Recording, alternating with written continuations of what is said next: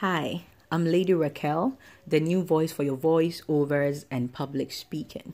Book me for your business, corporate, and social events. The continuation of the Purpose-Driven Life by Rick Warren, Day fourteen. When God seems distant. The Lord has hidden himself from his people, but I trust him and place my hope in him. Isaiah eight seventeen, T E V. God is real.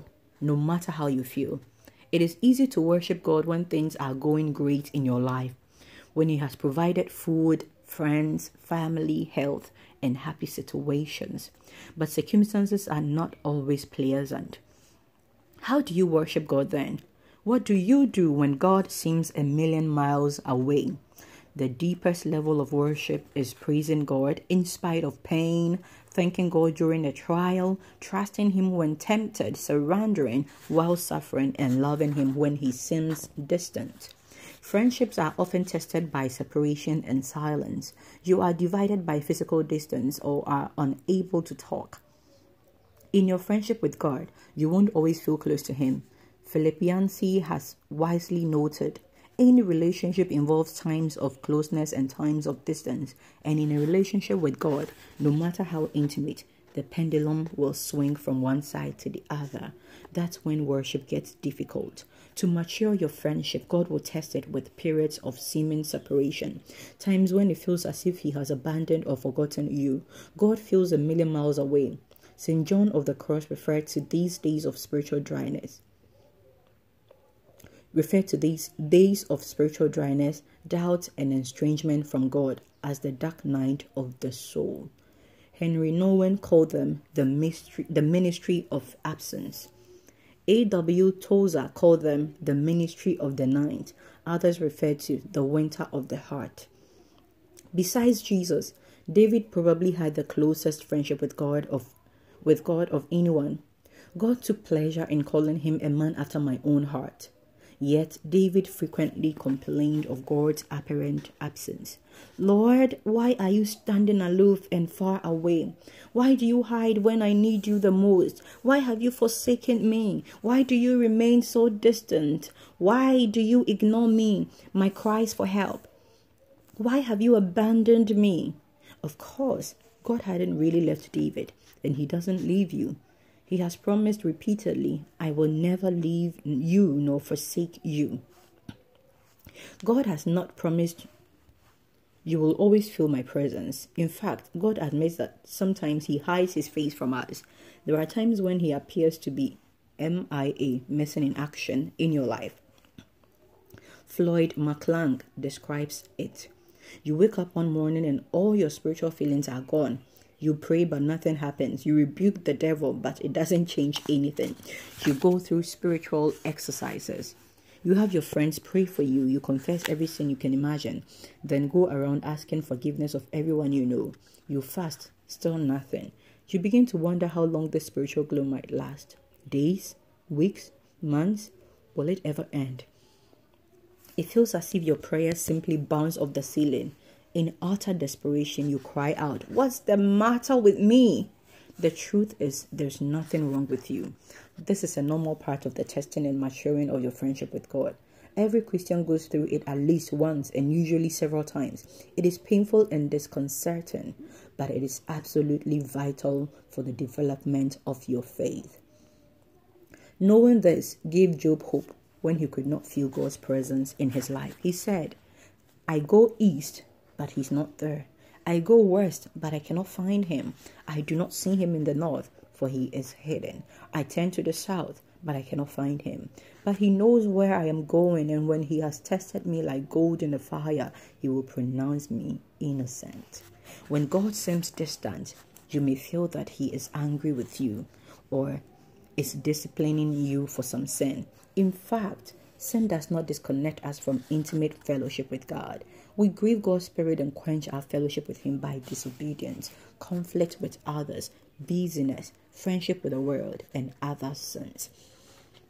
But often, this feeling of abandonment or estrangement from God has nothing to do with sin.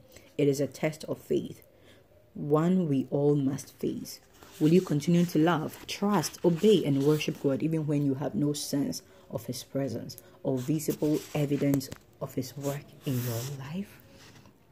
The most common mistake Christians make in worship today is seeking an experience rather than seeking God. They look for a feeling, and if it happens, they conclude that they have worshipped. Wrong! In fact, God often removes our feelings so we won't depend on them. Seeking a feeling, even the feeling of closeness to Christ, is not worship. When you are a baby Christian, God gives you a lot of confirming emotions and often answers the most immature, self-centered prayers, so you will know He exists. But as you grow in faith, He will wean you of these dependencies. God's omnipresence and the manifestation of His presence are two different things. One is a fact, the other is often a feeling. God is always present even when you are unaware of Him, and His presence is too profound to be measured by mere emotion. Yes, He wants you to sense His presence, but He is more concerned that you trust Him, that you feel Him. Faith, not feelings, pleases God. The situations that will stretch your faith most will be those times when life falls apart and God is nowhere to be found. This happened to Job. On the single day, he lost everything. His family, his business, his health, and everything he owned. Most discouraging for thirty-seven chapters. God said nothing.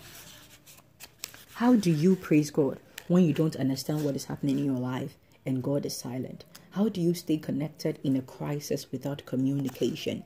How do you keep your eyes on Jesus when they are full of tears? How you do what Job did?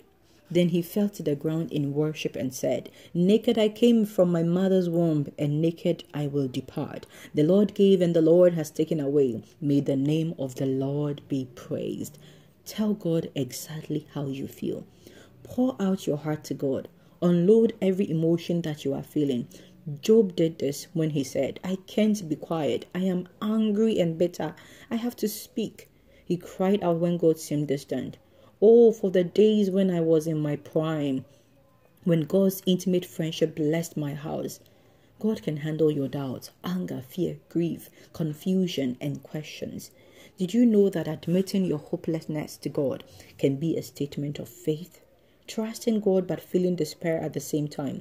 David wrote, "I believed, so I said, I am completely ruined. This sounds like a contradiction. I trust God, but I am wiped out." David's frankness actually reveals deep faith. First, he believed in God. Second, he believed God would listen to his prayer. Third, he believed God would let him say what he felt and still loved and still love him. Focus on who God is, His unchanging nature. Regardless of circumstances and how you feel, hang on to God's unchanging character. Remind yourself what you know to be eternally true about God. He is good. He loves me. He is with me. He knows what I am going through. He cares, and He has a good plan for my life. V. Raymond Edmond said, "Never doubt in the dark what God told you in the light." When Job's life fell apart and God was silent, Job still found things he could praise God for. That He is good and loving. He is all-powerful. That He notices every detail of my life. That He is in control. That He has a plan for my life. That He will save me. God, trust God to keep His promises. During times of spiritual dryness, you must patiently rely on the promises of God, not your emotions, and realize that He is taking you to a deeper level of maturity. A friendship based on emotions is shallow indeed. So don't be troubled by trouble. Circumstances cannot change the character of God. God's grace is still in full force. He is still for you, even when you don't feel it. In the absence of confirming circumstances, Job held on to God's word. He said, "I have not departed from the commands of His lips. I have treasured the words of His mouth more than my daily bread." This trust in God's word caused Job to remain faithful, even though nothing made sense. His faith was strong in the midst of pain. God may kill me, but still I will trust Him. When you feel abandoned by God, yet continue to trust Him in spite of your feelings, you worship Him in the deepest way. Remember what God has already done for you. If God never did anything else for you, He would still deserve your continual praise for the rest of your life because of what Jesus did for you on the cross. God's Son died for you. This is the greatest reason for worship. Unfortunately, we forget the cruel details of the agonizing sacrifice God made on our behalf. Familiarity breeds complacency. Even before his crucifixion, the Son of God was stripped naked, beaten until almost unrecognizable, whipped, scorned, and mocked, crowned with thorns, and spit on contemptuously. Abused and ridiculed by heartless men, he was treated worse than an animal. Then, nearly unconscious from blood loss, he was forced to drag a cumbersome corpse cross up a hill, was nailed to it, and was left to die the slow, excruciating torture of death by crucifixion. While his lifeblood drained out, Heckler stood by and shouted insults, making fun of his pain and challenging his claim to be God.